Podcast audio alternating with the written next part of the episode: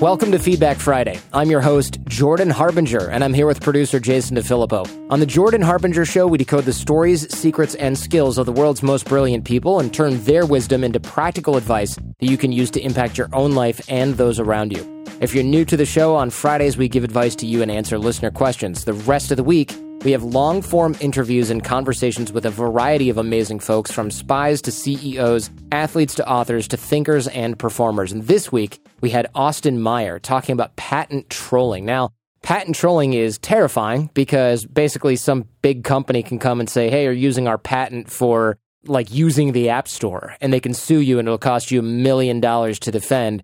So basically, you end up settling. Well, patent trolls are law firms and other folks that just look for random small businesses to essentially extort and sue. And it's really, really scary.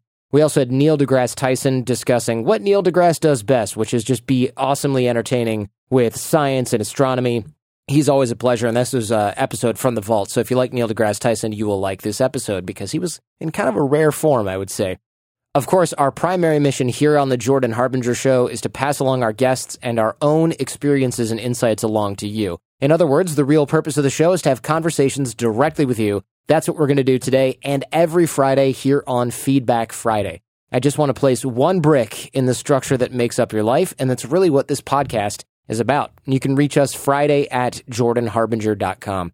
A few people have asked me recently, what's something you spend money on now that you didn't before, either before having a kid or before turning 40 or maybe before having any money, I guess.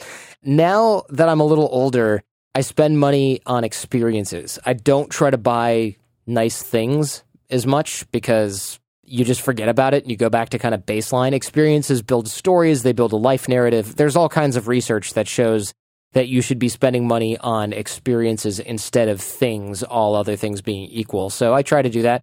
Uh, now, if I travel with my baby, I plan on spending on a nicer airfare class. I'm cool with economy personally. I don't care. I can slum it, but I've got the baby now and it pays to have a little more room and just not be in someone's face with a freaking kid.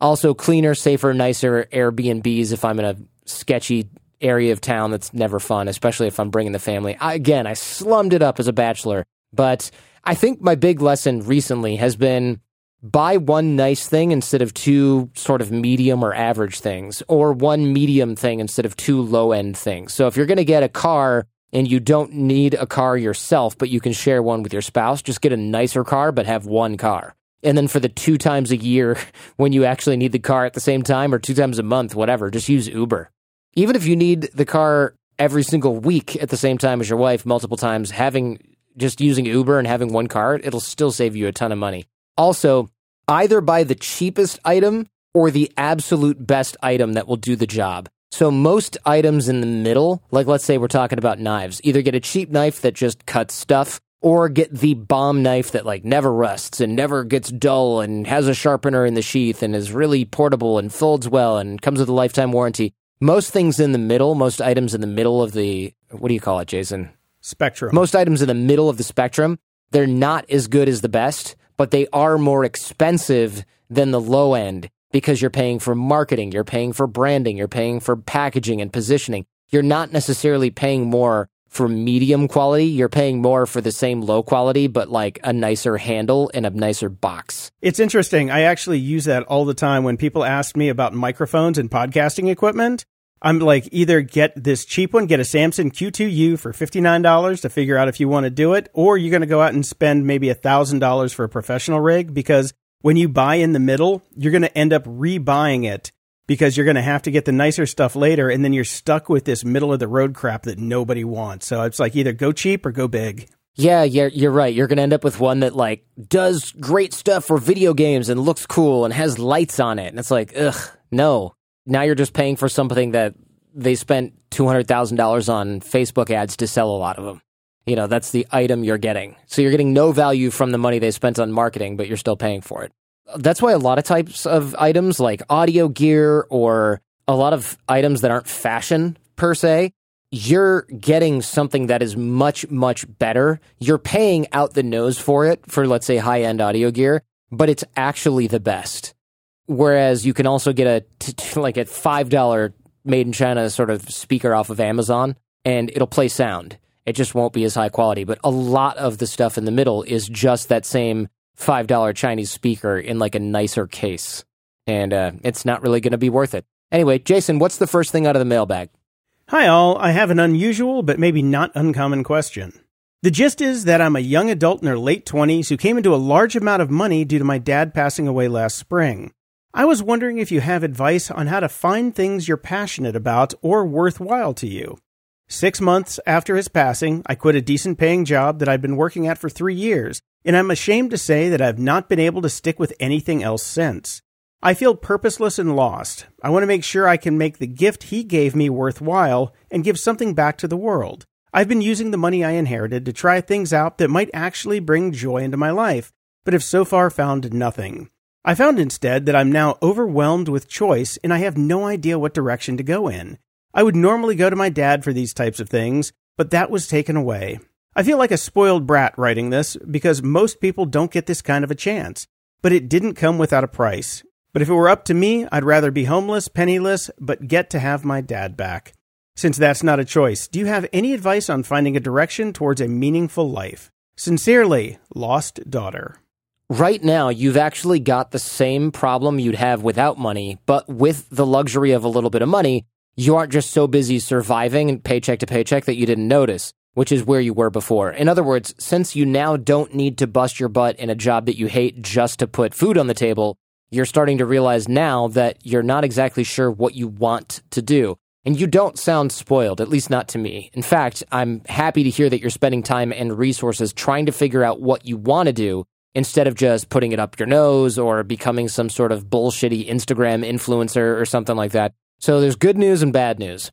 The bad news is that no matter how much money you have, you can still feel unfulfilled. The good news is that no matter how much money you have or don't have, you can still find something that makes you feel fulfilled. And I like the idea of trying several different things to see what strikes your fancy and what speaks to you.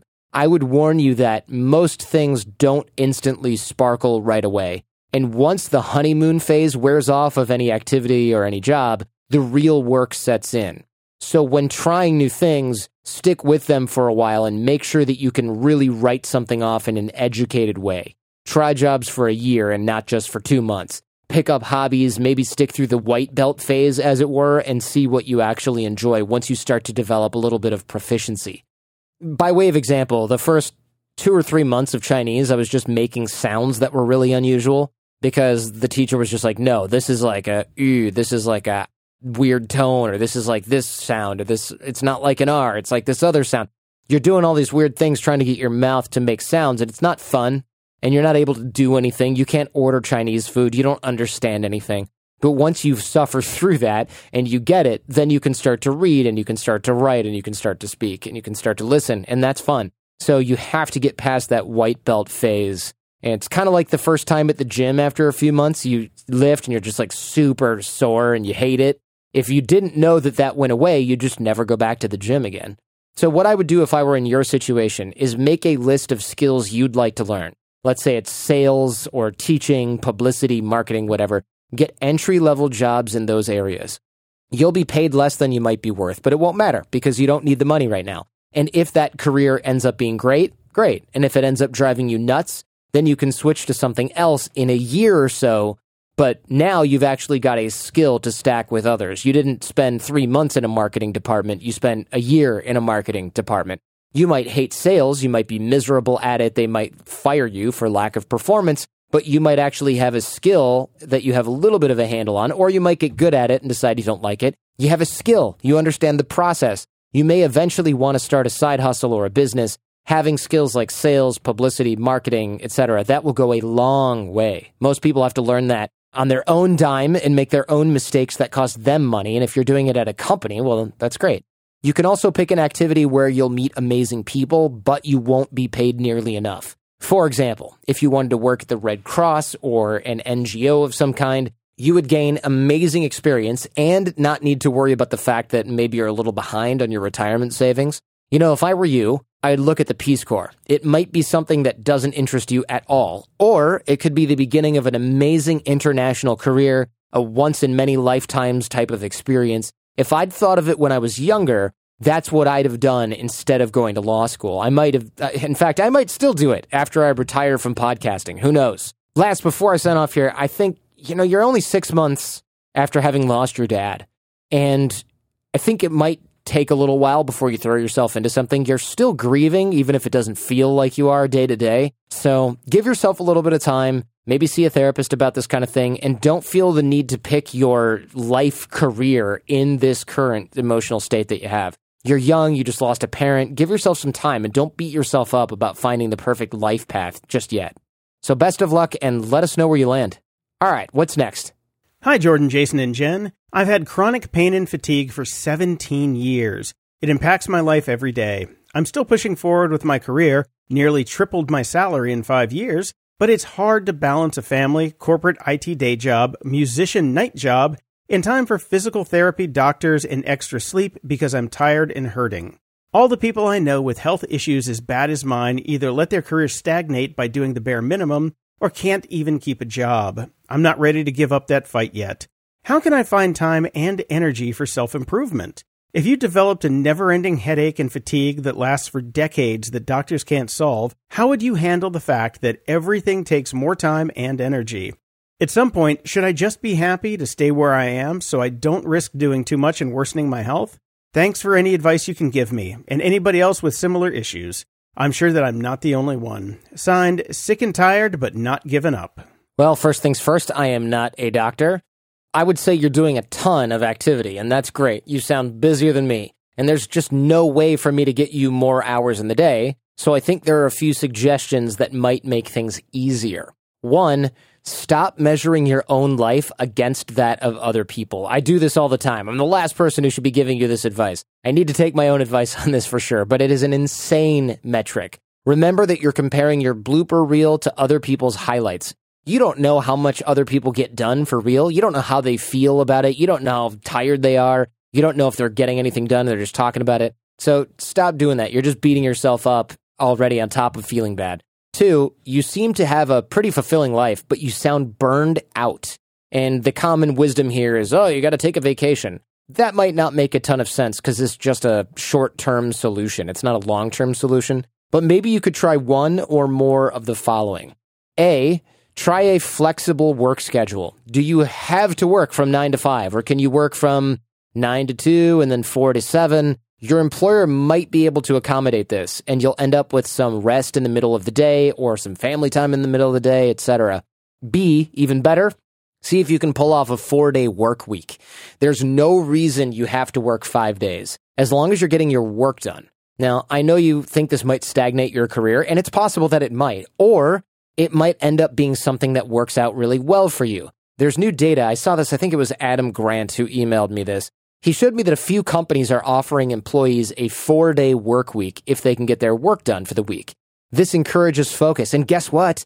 Most people who this is being tested on, they're now getting done in four days what most people get done in five. And they thought, oh, it's impossible. We can't possibly squeeze this work in. But guess what? They, they don't seem to be having a problem if they get Friday off. Yeah, so, that was Microsoft. They tested that in Japan and found that people were more productive with a four day work week than a five day work week, believe it or not. That's bonkers, right? Especially in Japan. For them to have tested it over there kind of seems crazy to me. Those people work like seven days a week. That's probably why they tested it. They need people to take some damn time off and get right with themselves. Stop croaking in the middle of workday. How about an extra day each week for your family, for rehab, for some sleep? Not bad, right? Maybe you pilot this program in your department. You certainly have a good excuse for asking them to give you a shot, and you see how it happens. It might just work out. It might be a great thing for the whole dang department. I don't have a magic solution for you, but I think generating flexibility in your life where most people don't have it is probably going to be the key for you juggling all of this responsibility and activity in your life. Or sell your kids. I'll leave that one up to you. Jason, what about you? You got any thoughts on this? I do. I've got chronic pain and fatigue after a botched uh, ankle surgery a couple years ago, and I have a hard time sleeping because it's just basically nerve pain because the guy the guy who looks like uh, the guy that started Family Guy was my surgeon and he didn't do the best of jobs. So I know what he's talking about here and you got to take those moments where you can too and if you're doing social media, turn it off. Get rid of that. That's going to save you a ton of time. And just pull back the things that aren't as important. So when it comes time to be with your family or go to therapy or go to, you know, your doctors and all that stuff, you have extra time. Just cut out the cruft.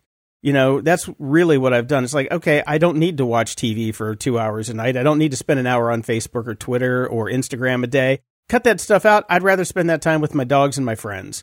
And that's how I pull back that time because, you know, I'm not going to be able to fix the problems physically that I have so I have to find other ways to do it. And that's kind of how I do it by just cutting out the cruft and the BS that everybody kind of gets into every week. And it gives you a ton more time to just be happier. This is Feedback Friday. We'll be right back after this. Thanks for listening and supporting the show. To learn more about our sponsors and get links to all the great discounts you just heard, visit jordanharbinger.com slash deals. And if you'd be so kind, please drop us a nice rating and review on iTunes or your podcast player of choice. It really helps us out and helps build the show family. If you want some tips on how to do that, just head on over to jordanharbinger.com slash subscribe. Now let's hear some more of your questions here on Feedback Friday. All right, next up. Hi, Jordan. I'm a 37 year old software engineer who stutters.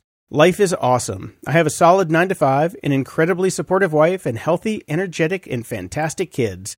At night, I work as a founder on a passion project developing an app that makes it possible for the average Joe to explore and hopefully understand the electromagnetic spectrum. I finally gotten to the point where the main technical hurdles have been crossed, so now I've gotten to the hard part marketing. This brings me pretty far outside my comfort zone. Technical writing is fine, and conversational talking in small groups is typically not too bad.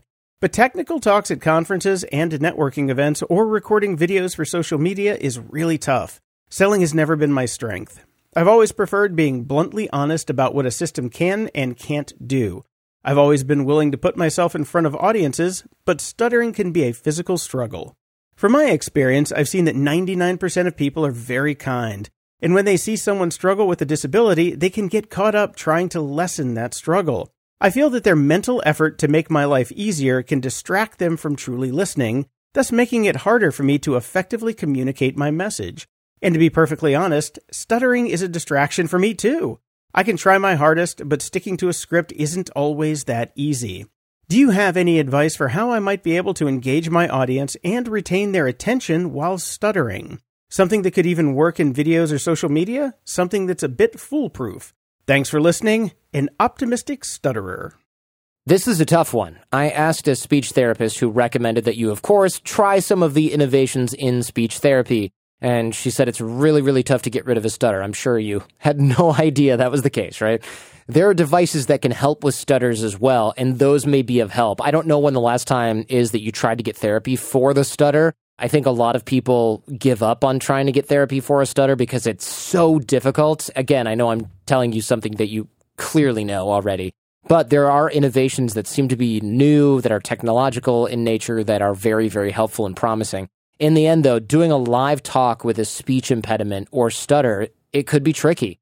The obvious fix here is to hire out any talks, but I know that's not what you're asking. As for social media and videos, I'd recommend doing some animations and you can voice over the animations. You can either do the voiceover yourself and just edit the file and take the best takes and put them together, or you can hire out the VO. I do a lot of voiceover. You can get dirt cheap voiceover for videos if you don't want to do it yourself. Websites like voice123.com and other sites will do amateur or pro voiceover. I think they've got like a 24 or 48 hour turnaround. This way, you don't have to do these things yourself. I'm really sorry to hear that you're running into this issue. Honestly, it seems unfair. It would drive me crazy if it were me. And I think that trying to attack the problem is the clear solution, but it's probably something you've already tried. So, in light of that, I'd simply decide not to worry about it or work around it. That's really all you can do. Thankfully, you do not need to be making selfie social media videos on a regular basis to promote something like your app. Writing about the app and sharing it in places with other hobbyists or that other hobbyists will find it, like Reddit subreddits and tech websites, that's going to be a better place for a project like this anyway. I know everyone says, like, oh, social media, you got to do videos, you got to do talks. You really just don't. I think a lot of that is overhyped and is focused on influencers, which just don't even get me started there. Being some sort of suave spokesperson really isn't necessary at all. So good luck, my friend, and I'll see you on the interwebs. All right, next up. Hey, Triple J. I'm a partner in a small town CPA firm. My main niche is tax consulting for the beauty industry. I've been able to grow a steady clientele on my own, and I'm very happy with how things are going. I recently had an influencer in the beauty industry reach out to me wanting to record some video for her online coaching program.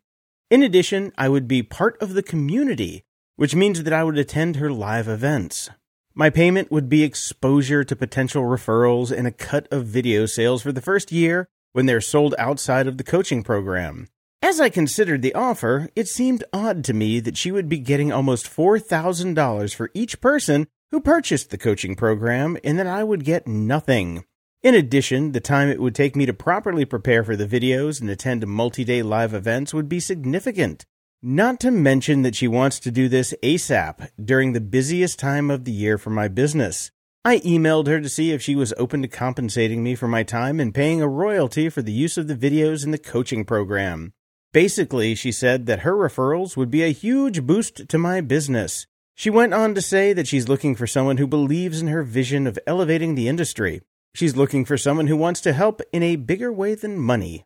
I don't want to seem ungrateful for the opportunity, but at the same time, it feels like she's trying to profit from my hard earned knowledge and expertise without fair compensation. I understand only working for referrals before you have an established business, but that's not my situation. Yet I've never worked with a quote unquote influencer, and I don't know the norms for the industry. Am I wrong to think the promise of referrals is insufficient payment? I also don't want to burn a bridge with someone who has significant influence with my target client niche. What's the best way to decline the offer while still maintaining a good relationship? I appreciate your wisdom on this one. Signed, Skeptical of the Influencer. I don't know about you, Jordan, but this one just kind of irked me. Yeah, this one got up my craw a little bit. A little bit? so, influencers, first of all, I hate the word. I hate the word influencer even more than I hate the word entrepreneur. It's just so bullshitty and overused. I'm just not going to sugarcoat this. This deal, and I put that in air quotes, that you got from this influencer, which I also have to put in air quotes. um, I've got a lot of air quotes in this one. it's just complete baloney. Influencers, especially on Instagram, especially, especially in the beauty niche or any sort of self-helpy niche, whatever. Eh, I take it back. Every influencer, pretty much, who's trying to sell you something based around their personality is just almost universally just grifters ripping other people off who follow them. Of course, it's not 100% true, just like 98% true. And I know some of you are probably like, Jordan, you're influencing us right now. You're doing your show. I'm doing the show. I'm not trying to get you to buy my brand of whatever. Like, I want you to listen, and I hope that my advice is good, and I hope my interviews are good but I'm not like buy this Jordan Harbinger branded whatever that's better because I urinated in it. You know, like that's not the put this on your face. Yeah, you even give your course away for free. That's right. The course is free. Like I'm going to eventually sell some sort of negotiation course. I think that's where we're aiming, but it's not going to be like it's good because it's mine. I'm going to be partnering up with somebody who actually knows what the hell they're doing and I'm going to actually pay them for their work. I know it's just a wild strategy but I'm going to compensate the person who's working on it with me. What a novel idea! I know it's it's a, we're innovating over here. There are a few coded red flags in the messaging as well, and I think all of us would be kind of good to mark these special influencer red flags. For exposure is the first one. You don't need to do anything for exposure. That is code for unpaid work that someone has no intention of ever compensating you for.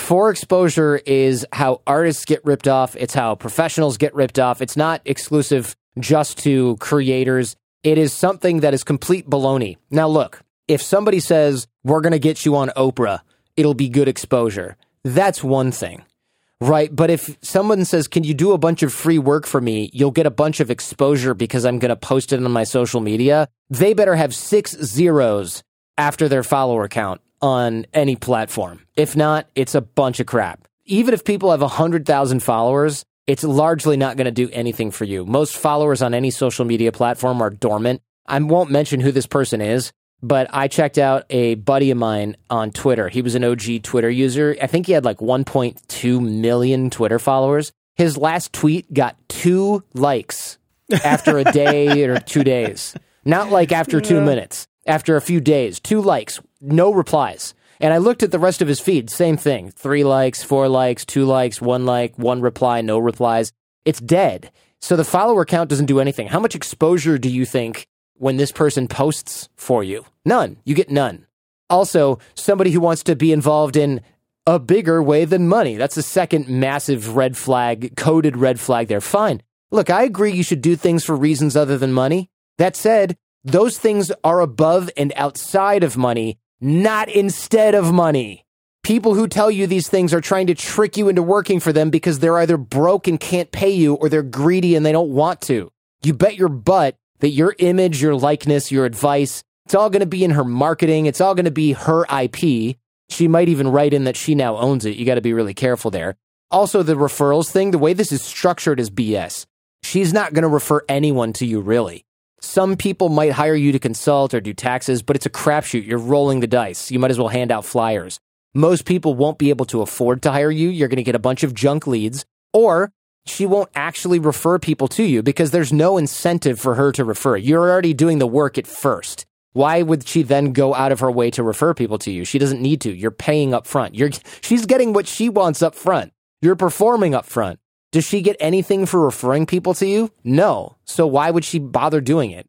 Yeah, maybe she's nice. I don't know. Maybe do you want to rely on that? Do you want to take that to the bank? The way this should work is she should pay you for what you're doing for her. On top of that, she should send referrals your way and then you pay her a piece of those referrals. In other words, you're compensated either up front or with a revenue split on tickets sold to her BS mastermind or whatever is going on.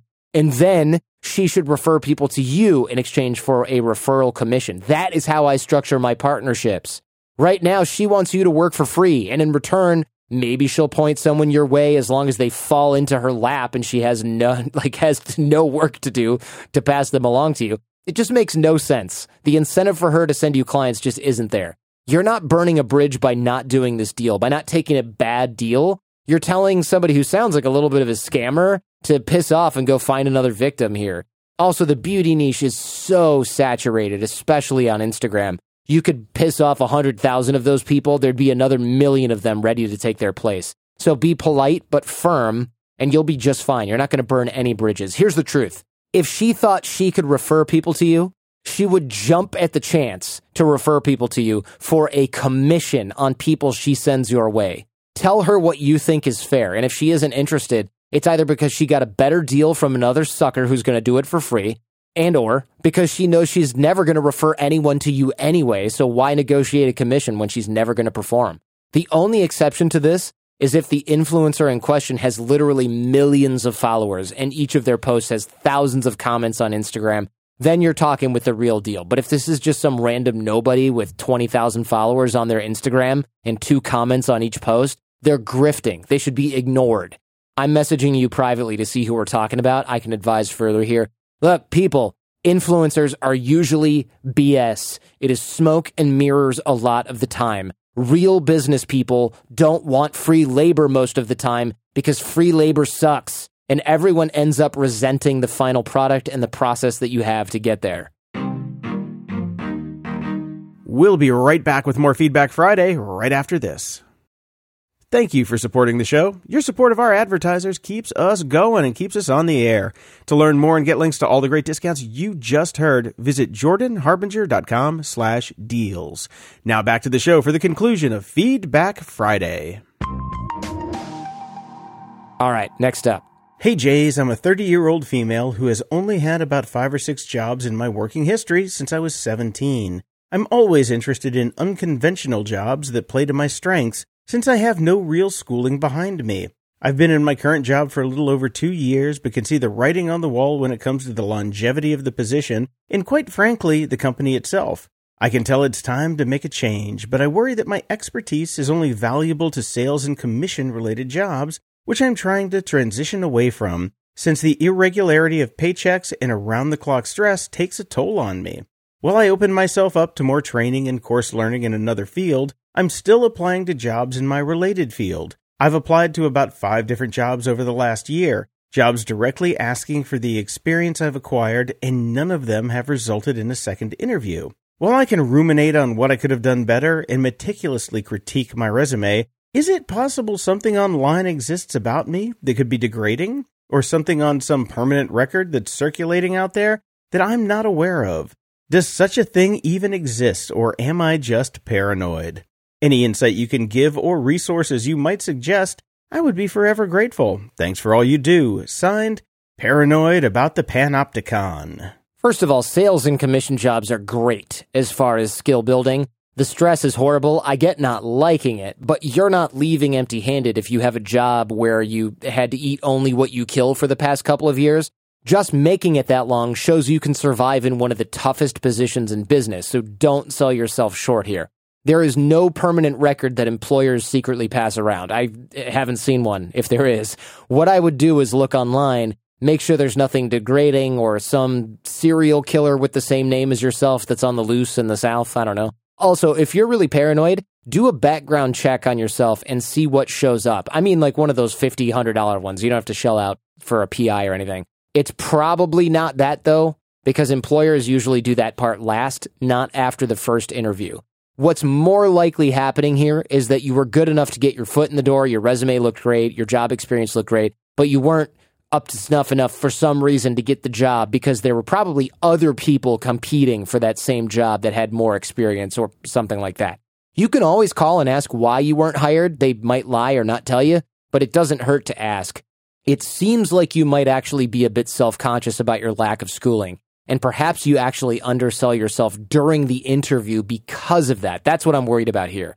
Maybe you're undervaluing your experience. Maybe you show up and you say, well, you know, I, I did this and it's not that big of a deal and I didn't graduate from school, but you don't want to do that. And I'm not saying that it's clear that you're doing that, but I get from your letter that the tone, this is a narrative that's going on in your head. You don't want that to shine through during a job interview. For sure, you don't want that. And that's what I'm getting from the tone of your letter. You might look great on paper, but maybe you're not wowing them when you get in there because you feel less than. And you're going to have to work on that. And I'll tell you right now, I'd hire someone with five years of experience well before I'd hire someone who graduated from a university any day, especially somebody with sales experience. I don't care if you went to Harvard. I'd rather hire the guy who managed a freaking car dealership for a few years or something over somebody with a lot of academic education. So don't worry about it. I think you're probably going to be fine. It's probably a numbers game. You probably got beat out by more experienced people. It's hard to say, but definitely don't start filling in the blanks about why did this happen to me? Why didn't this happen to me? With, oh, I knew it. It's because I didn't get a degree from a four year institution. It's probably not why. And you're just going to end up beating yourself up about something that you can't verify. So don't do that to yourself. All right. Last but not least, Jason, I know you wanted to talk about this. What's, what's the deal here? So Jen put something into our, our Slack feed that she thought might be interesting to talk about for the show, and this is a Q&A with a person who does not have an internal monologue, and you're like, this might be me. Yeah, so I didn't know what people were talking about with internal monologue. I was like, oh, everybody has an internal monologue where they can say things in their head, and turns out that people are constantly monologuing in their head, which is so weird. I, didn't, I do not do that. I mean, I can't believe I don't know how you live without being able to talk to yourself inside your head. I hear myself all day long. Yeah, I don't. That is so strange. I just, I, how do you actually put thoughts together? So it's not that I can't hear myself in my head. Like if I go, hmm, I better read that sign right now, I can manually do it in my head. It's just freaking exhausting. Like I'm not going to go, put my watch on. Oh, I got to charge my Oura ring. Oh, I'm going to put my phone in my pocket, put this over. Like, I'm not doing that. It just, things happen sort of automatically. And if I'm reading, I will read out loud in my head, so to speak, but it's really slow and it's really manual. That's why I like audiobooks because I don't have to do that.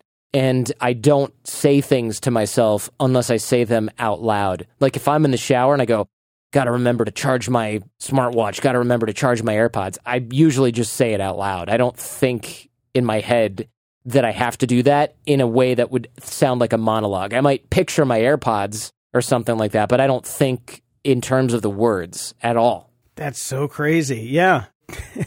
I I have like, you know, voices in my head all day long, and I think most people do. That's the whole point of this is like everybody can kind of hear themselves, but it's strange when you hear the people that aliens like you are out there that don't. Well, what's it's really so freaky is I assume everyone was like me in that respect. So when I would watch movies, for example, you know, when you're watching a movie or a sitcom and the person has the monologue in their head, like on Seinfeld, where it's like, yeah. is he really going to go do that? No, he's not going to do that. I can't believe he did that. Oh, where's the door? And they like run out the door. I remember thinking, wow, that's so creative that they thought about doing that. Like he's talking to himself and he can actually hear it. And then in movies, sometimes I'm thinking, wow, wouldn't that be kind of cool if you really did have a monologue going on like that in, in your head? And it turns out that I'm like the only one that I know who doesn't. Yeah, you're like the 20% of the population that doesn't because it's like, it's maddening. I literally have to have my phone next to my bed at night. And when I wake up, instead of starting to, like, you know, the voices will just start, I have to press a podcast to, so I can have other people's voices so mine don't take over. It's crazy. So many people, it's just like, that's the way it is. And that's why that's honestly why I believe podcasts are so popular because Maybe. they stop the voices in your head. Maybe. And it, look, it's not like I don't have anxiety where I go, oh, what if this happens? Okay, so if that happens, then this other thing's going to happen.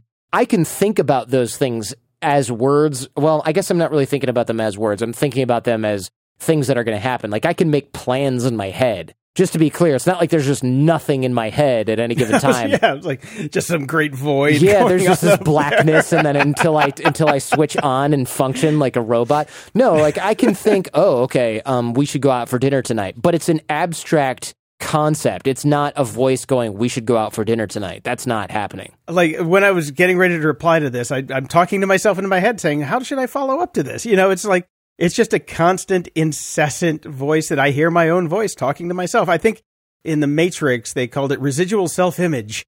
And I just hear myself all the time. And I think so many, I think everybody's like that except for crazy people like you. Jeez, that's so weird. So they interviewed, there was a YouTube where they interviewed this girl who is the one that freaked out the original author of the article, who she didn't have the internal monologue. And the guy was like, this ruined my day. So he wrote a piece about it they did a Q&A with her and most of what she said made perfect sense to me and it freaked the guy out. So I'm so curious. We're going to link to it in the show notes. It's got like millions of views now. If you want to see the Q&A with this person who does not have an internal monologue, I'm so curious how many of you have the same thing and if it's different for you because I think there's probably a spectrum here because she seemed extreme. She's like, I'm never thinking about words in my head. I'm like, well, of course I am.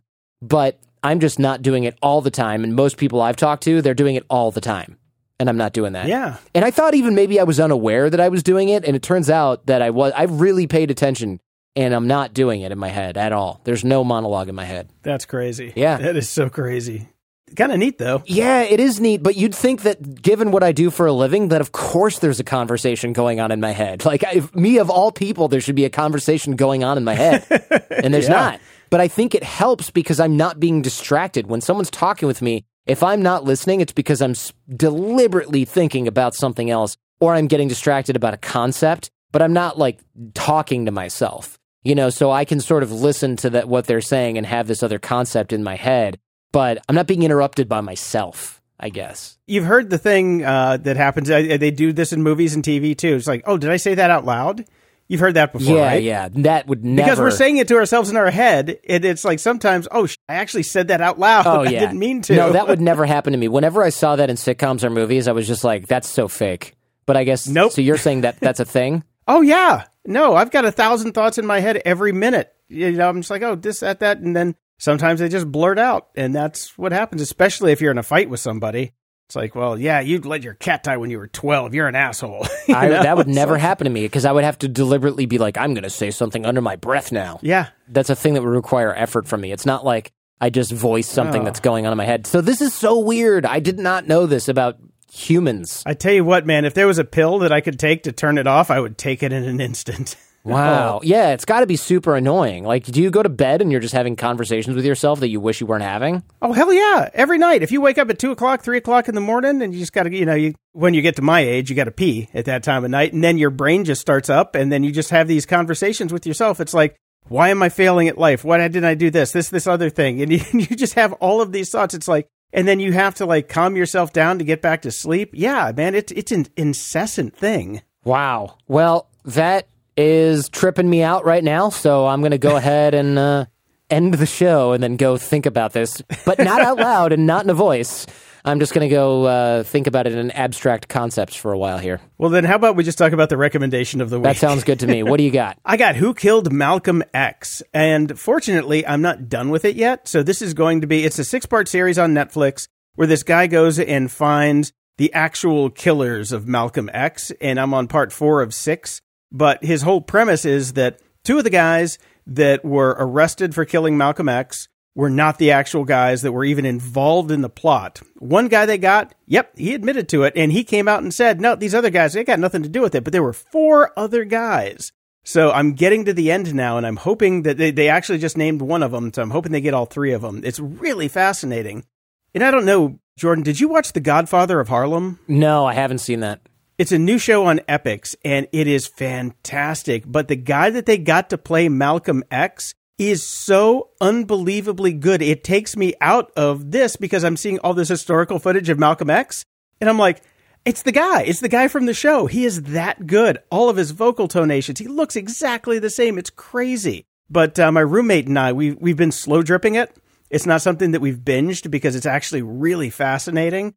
So we're taking our time with it. And yeah, who killed Malcolm X, man? I'm just, I'm in love with this series. It's so good. Well, all right. We'll link to that in the show notes. And I hope you all enjoyed that. I want to thank everyone that wrote in this week. A link to the show notes for this episode can be found at jordanharbinger.com. Quick shout out to Manny from Leicester. He is a huge fan of the show, of course. He says the show's helped with his wife, kids, siblings, and parents' side hustle, work, and business. Well, we leave no stone unturned here. Seriously. On the Jordan Harbinger show. He's wearing his Oura ring as he types. So thank you for supporting the show. That's awesome.